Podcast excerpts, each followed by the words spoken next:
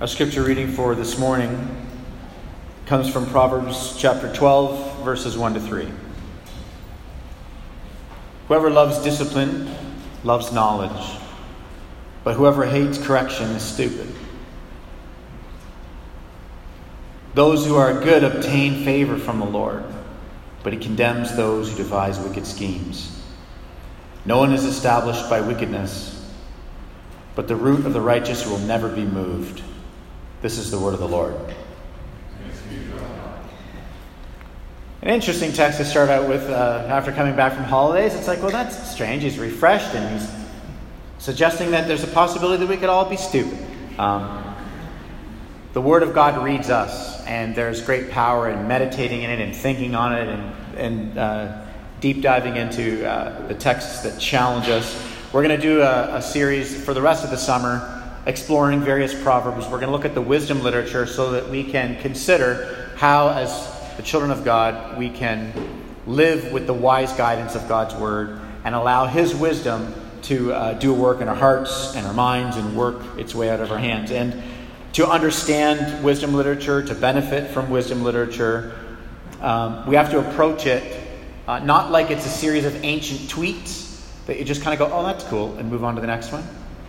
It's actually we're supposed to mull them over and meditate on them a little bit like uh, steeped tea. Uh, not that I know a lot about tea because I'm a mega coffee guy, but every once in a while when I do have tea, uh, I like to make sure I can't see the bottom of the cup because I figure if I'm going to go to the trouble, uh, you know, and I know for some of you this is abhorrent because you're you're all up in the tea culture, and you you know you dip the bag in twice because you don't want to spoil the heavenly taste of hot water. But for me, I gotta make sure I taste something when I'm having tea. And um, you know, Canada's late to the tea game, anyways. Uh, you know, in, in the UK, they've been enjoying tea since like 1823 ish. Uh, in India, they've been enjoying tea since 700 BC. If Chinese, there's you know certain Chinese legend that dates tea in China back to 2737 BC, where uh, as history has it, as the legend goes, a tea leaf floated into the pot of Emperor Shen Nong, and that's how tea was first discovered. So, as Canadians, we're super late uh, to the tea game. Uh, but according to tnews.com, and it's on the internet, therefore it's true, um, Canadians drink around 264 cups of tea a year, which I know you're thinking that seems low, but you got to send your numbers in if you're send, if you're drinking more than that. Uh, but my point in all of this is saying that when the tea is steeped and that tea just infuses absolutely everything around it, this is how we have to approach the Proverbs, the wisdom literature. All scripture, in fact. We have to allow it to steep into our hearts and our minds and to uh, work its way through us. This is to allow the scriptures to read us, to not stand over them with sort of a magisterial uh, re- level of reason, sort of a chronological, intellectual snobbery, to say this is an, an enigma that I can sort of crack and then just move on to the next one without it fazing me or my life. So, as we uh, sort of consider this text this morning, uh, we do want to consider uh, how is it that uh, our motives are revealed by this? How has Christ fulfilled this? How has Christ personified this? How has Christ exemplified this? Faithfully live this out in a way that I never can, so that I can trust the Spirit to guide me um, through this. So, um, as we do, I want to make a quick note for those of you who may be here exploring Christian faith. And the quick note is this that on the surface, when you are going through wisdom literature, it sounds quite a bit, this text included, it sounds quite a bit like if you are good, then God will accept you or love you or receive you. But in fact, uh, considering the lens of Scripture, which is Jesus Christ and His cross, the true understanding of wisdom literature and, and all of Scripture is, and Christian faith is not that if I live a good life or if I live in a way that is coherent with God's wisdom, God will accept me, but rather I am seeking to live that way precisely because by His grace, God has already accepted me. So if you're exploring Christian faith this morning, that is a distinction from Christian faith and the other world religions whereby the leader, the sage, um, the guru is, is saying, this is the path to salvation. Walk it. Essentially, earn your salvation. For us, exploring this wisdom literature, it is the reverse. By the grace of Christ alone, we are accepted, we are loved, and therefore it is from a life of gratitude uh, that we live it. We're not seeking to gain anything. Uh, so, with that, let's move on. You look at this text here before you, there's three statements. There is very obvious uh, Hebrew poetic parallelism here. In parallelism in poetry, you are intentionally putting phrases together that phrases together that modify each other, or they expound upon each other, or they are, or some way inviting us uh, to consider how they are contrasting each other. And so we're going to look at these three uh, parallel statements in the poetry um, to help us with the meditation. I'm going to ask three questions of this text, and uh, just sort of like as a pastoral exercise to help you see how it is that we just ask questions of the text that we can uh, meditate on. The first question I want to ask is how can we be wise, and how do we have the capacity to be stupid? The second question is what does it mean to be good? And how do I have the capacity to be wicked? And the last question is if wickedness will not establish our lives, then how can anyone have an immovable life? So, those three statements, three questions to uh, provoke our thoughts around each of these statements. So, first, let's start with the first statement, which comes from uh, verse 1. To love correction is wise, to hate correction is stupid. Okay? How can I be wise and how do I have the capacity to be stupid? First of all, it might be tempting to say, well, just move on to the next verse because I'm actually a very intelligent person. I've got street smarts, or I've got book smarts, or I've got letters after my name, or this is Kitchener Waterloo, and I'm very successful, and I'm living a good life as a reasonable person, so just move on. We don't have to think about being stupid because I'm not stupid. Uh, so here's, the, I think, the first place for us to pause. The English word stupid here um, does not actually mean that we're not intelligent. You can be highly, highly intelligent, and in the scriptural st- sense of that particular word in Hebrew, be stupid. The Hebrew word is ba'ar. And ba'ar means to be brutish, to be animalistic. Ba'ar is only used twice in Proverbs, once here and the second place is in Proverbs 30, where, um, where uh, the text says, Surely I am too stupid to be human. I'm too brutish, too animalistic to be human. I lack understanding. I have not learned wisdom. I have no knowledge of the Holy One. So, immediately, what we're being confronted with is the idea that I can be highly educated and very smart and be um, a prominent figure in my, in my city and successful uh, by all modern definitions, and still be very beast like, driven by in, my impulses, driven by my appetites, essentially living in a way that I'm sort of forsaking the ways of God. Essentially, I'm intelligent, but I'm beast boy. A couple years ago, Nigel and I were watching uh, this show called One Earth or something like that on Netflix. And there was a scene where there was this. Uh, this predator, I think it was a lion or a cheetah or something like that, and it was chasing this herd of bison. And bison are these mammoth monster creatures. When Susan and, and Nigel and I were driving home from our holidays through the prairies, we saw this one bison, massive creatures. It's being chased. And this predator is chasing down the bison, trying to separate them, maybe get a weak one, maybe get a young one, and and the predator succeeds, and there's this tiny little bison running all by itself, and the predator is gaining on it. And as the, pan, as the camera zooms out, behind the predator is this massive mama bison.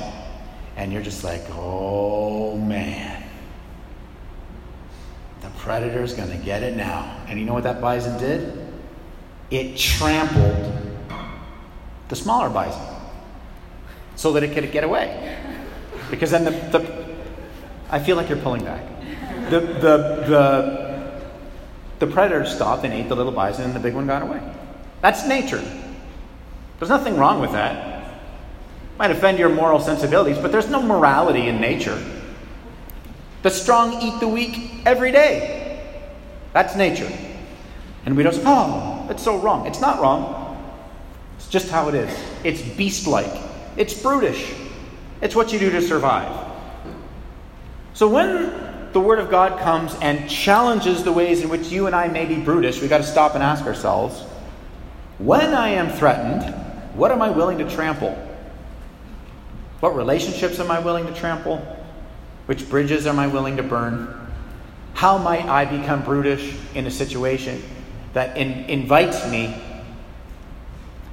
to respond in a way whereby, as long as I'm the one that survives, that's the most important thing here. And so, this aspect of being, being brutish, being stupid, is an image that's, considering uh, that's inviting us to consider that if we lose the worship of God, we lose the wonder of God, that is the pathway to relating to our life like we are God. Like the beast. You see, the wise person wants what God wants. The wise person living a life of wonder wants what's right.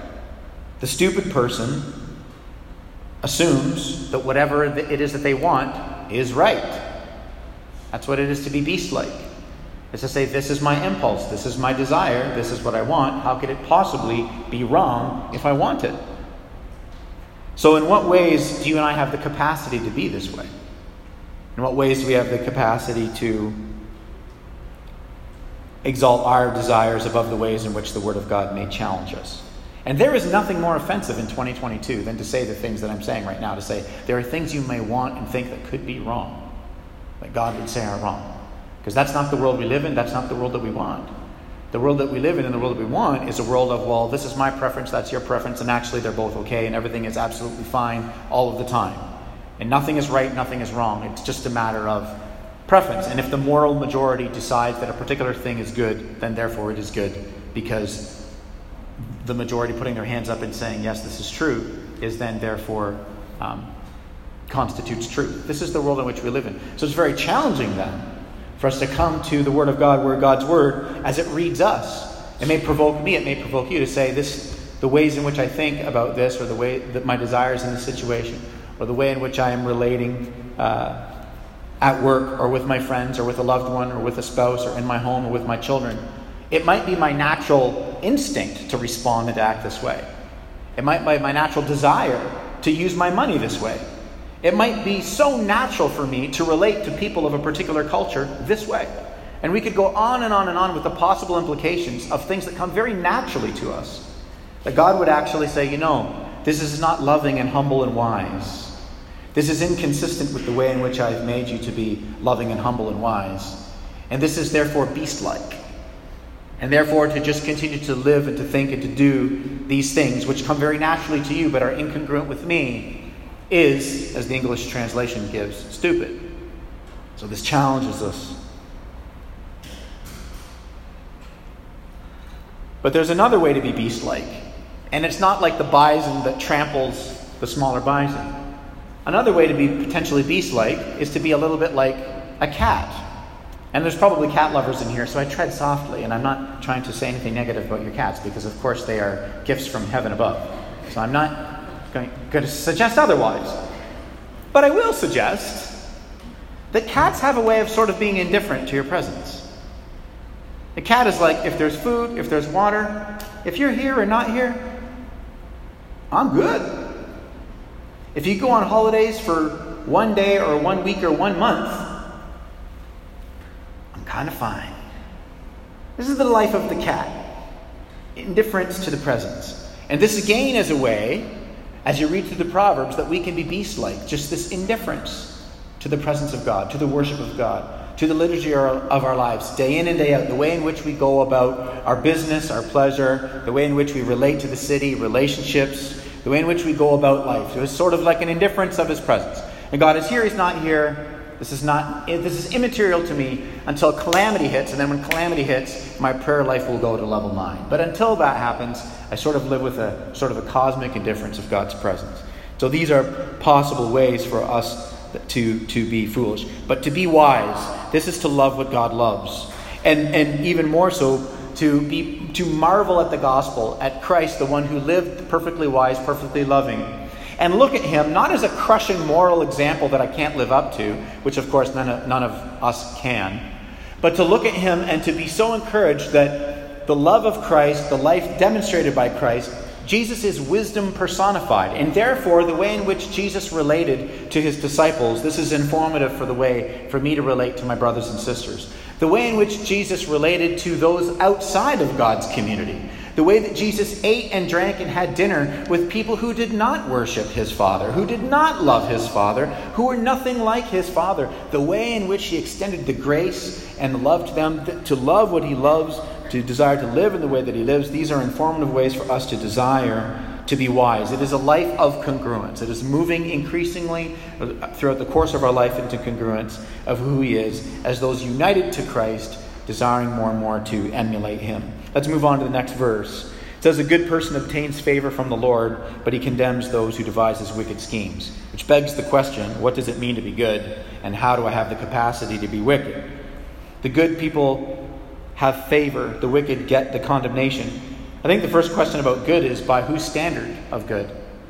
Again, this is how the Bible provokes us to just sit with a, a, human humility and marvel at his greatness and his grandeur. What does it mean to be good? There's a provocative uh, line that I didn't understand for most of my life in Luke 18 where the Pharisees say to Jesus, Good teacher. And Jesus says, Why do you call me good? And I always wondered about that. Why would Jesus say that? Of course, Jesus is good. But what Jesus is actually saying to them is, only God is good. The divine standard of purity and, and beauty and wisdom and love. Only God is good. And if only God is good and you don't believe I'm who I say I am, you don't believe I'm God, then don't call me good.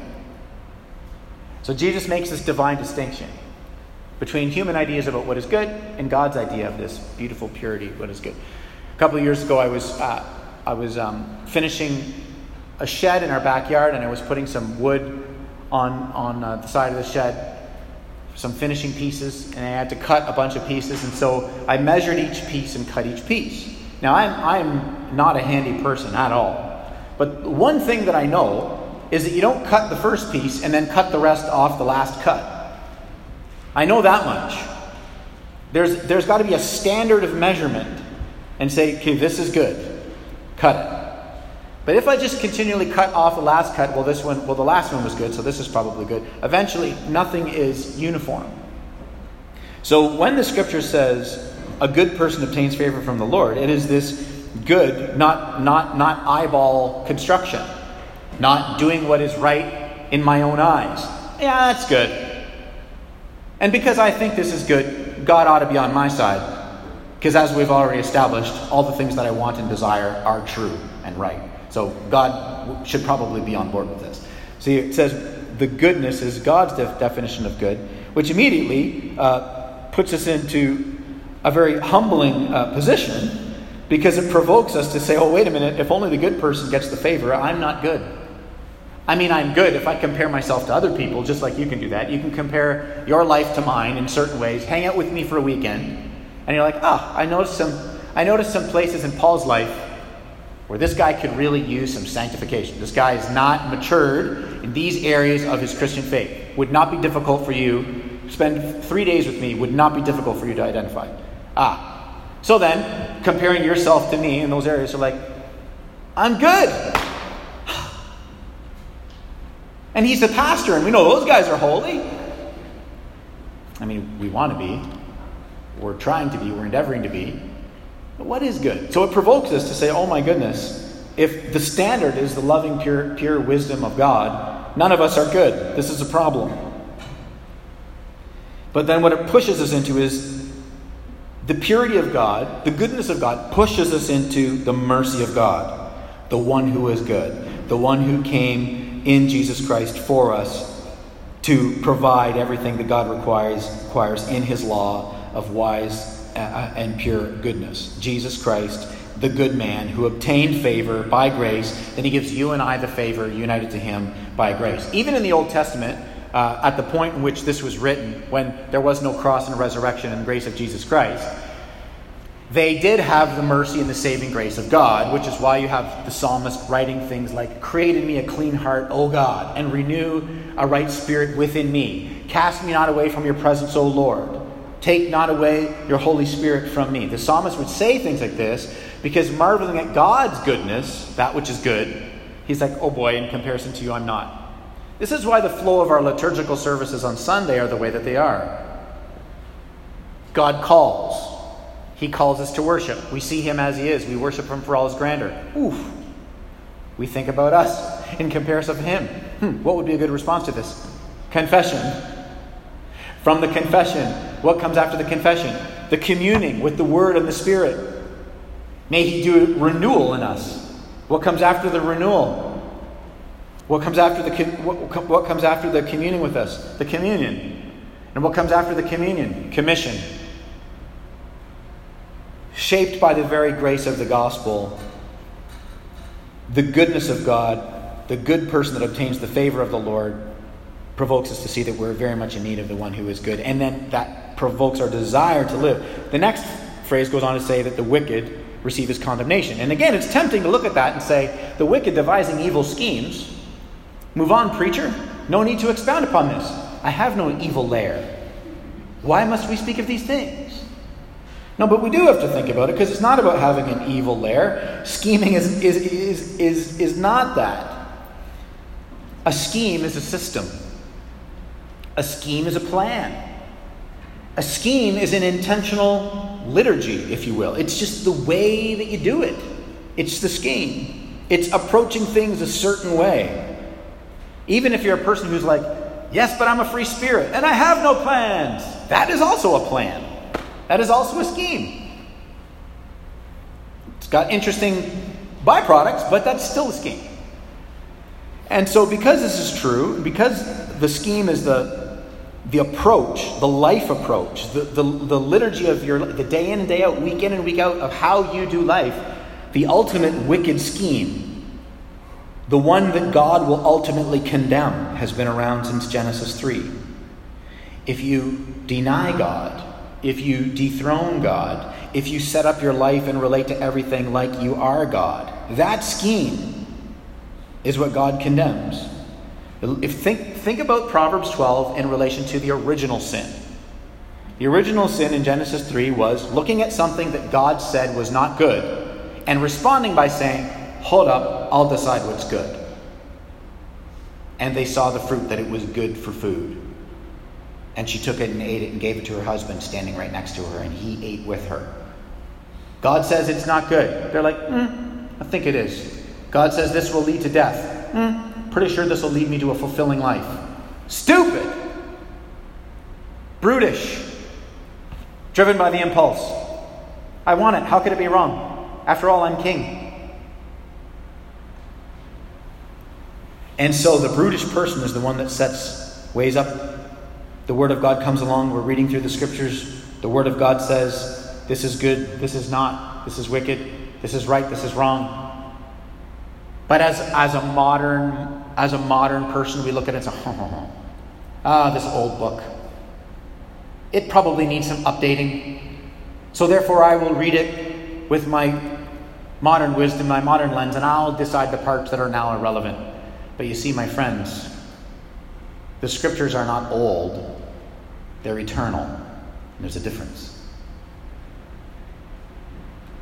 God's wisdom and the way in which He has created us as humans to flourish it's not an old idea, it's an eternal idea. It is what he will restore in the end when Christ returns to restore all things. What will happen in the end is what God had intended in the beginning, and therefore to live into congruence with that is wise because that is the teleology of our existence. And to live in incongruence with where this is all headed is, as the English translation says, stupid.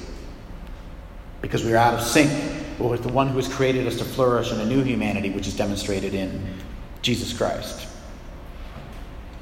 And so it says that a good person obtains favor from the Lord. And the good news of the gospel, of course, is Jesus was the only one good by God's standard. But after his perfect life and his atoning death and his divine resurrection, we are united to him, which means we have the indwelling power of his spirit, which means this text is not just a prescription for you, it is a description of the real you. So, therefore, I'm not just sending you out here with a prescription going, hey, do you see that? You see the ways in which you may fail at that? Do better. Have a nice day. No, no, no, no, no, no. My friends, this is, a, if you are united to Christ and you uh, wonder at His grace and you are a child of God, this is a prescription for us, a prescription for how to live. And it is a description of the true us, indwelled by the power of the Holy Spirit, increasingly over the course of our lives, The guilt of our sin is already gone, and the grip of our sin is lessening. And therefore, we lose our appetite for the things that at once our brutish, beast like appetites longed for. Over time, we lose our appetites for these things as the Spirit does His, his renewing work. Which leads us to the last thing. And maybe before I get there, maybe I should address this. At this point in the sermon, some of you may be thinking, you know, this is really great, but I just really love it if you would just go point one, two, three, four, five, and just write some things down. Like, just give me some specifics. Here's why I can't do that. There are 200 people in here and 200 different applications. For this, you have to meditate on it. This is the point of wisdom literature. It's not that I give you the modern day Kitchener Waterloo KW Redeemer Torah and I go, and in order for us to be wise people, next slide, please. Here's the approved books. Don't let your kids read those ones. These are the next Netflix series that the elders and I have decided are appropriate for you to be watching. And these Netflix series are the ones that will infantilize you.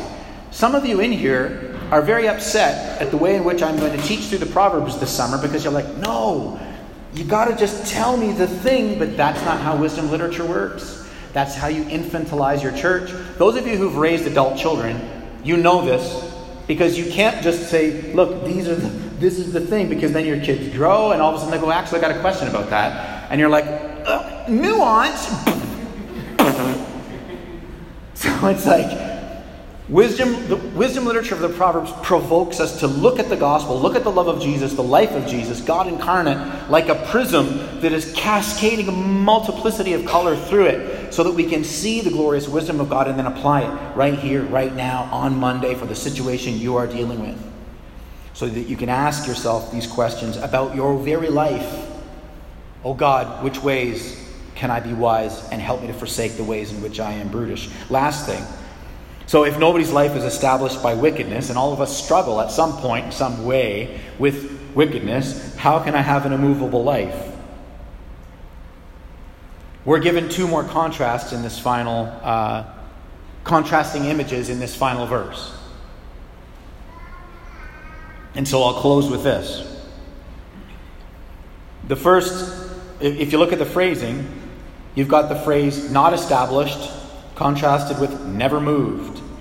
And all throughout the scripture, trees are often used as metaphors for stability. So you see the root of the righteous is not moved. So it provokes us to think of what we are have rooted our very lives in. I mean, what does the liturgy of your day or your week look like? What are you rooted in? Where is the what is the anchoring force? What does that look like? So for us as believers, it's at some point in the day prayer, meditation, returning to his scripture. Not because it's not because it's simply something that we're like, okay, I got to just carve some time out to read. I need this to read me and bring renewal and refreshing and joy. Is the very power of the Word of God, which is not static but is living and active, sharper than any two-edged sword, dividing between the soul and the marrow. I'm sorry, the soul and the spirit, the bone and the marrow, as the Hebrew writer says. And so as Christians, we are not immune from hardship, but what the wisdom literature gives us, what God's Word gives us, is a way of not inviting hardship. We, we cannot invite hardship by giving into animalistic impulses, desires, just relating to life and relationships with a way that is not humble, loving, or wise. We're not immune from hardship, but we can surely not invite it. But the second thing is, some of us have hardship that we didn't ask for. Some of us are going through hardship right now that we had nothing to do with. It was brought upon us by the decisions of others. And the Word of God here strengthens us through those hardship. The wisdom literature enables you and I to flourish so that I'm not inviting hardship from the wayward impulses inside me, and I'm not actually living as a victim of the hardship of the brokenness of the world outside. It is an anchoring force the gospel frees me from the instability of living with this fragile joy that is precariously tethered to ever shifting circumstance. The root of the righteous will never be moved. Jesus was righteous by nature. United to him, you and I are declared righteous by grace. And so the promise of this text is that our life is already established eternally. May we steep in that May God's grace carry us through everything that's going on with us right now, temporarily, and may we live into our new humanity, put off the old humanity, put on the new humanity in Christ, so that when God's word calls us and says, Live like this, our hearts, blown away by his grace, respond by saying, I want this. The roots of the righteous will never be moved. Let's pray.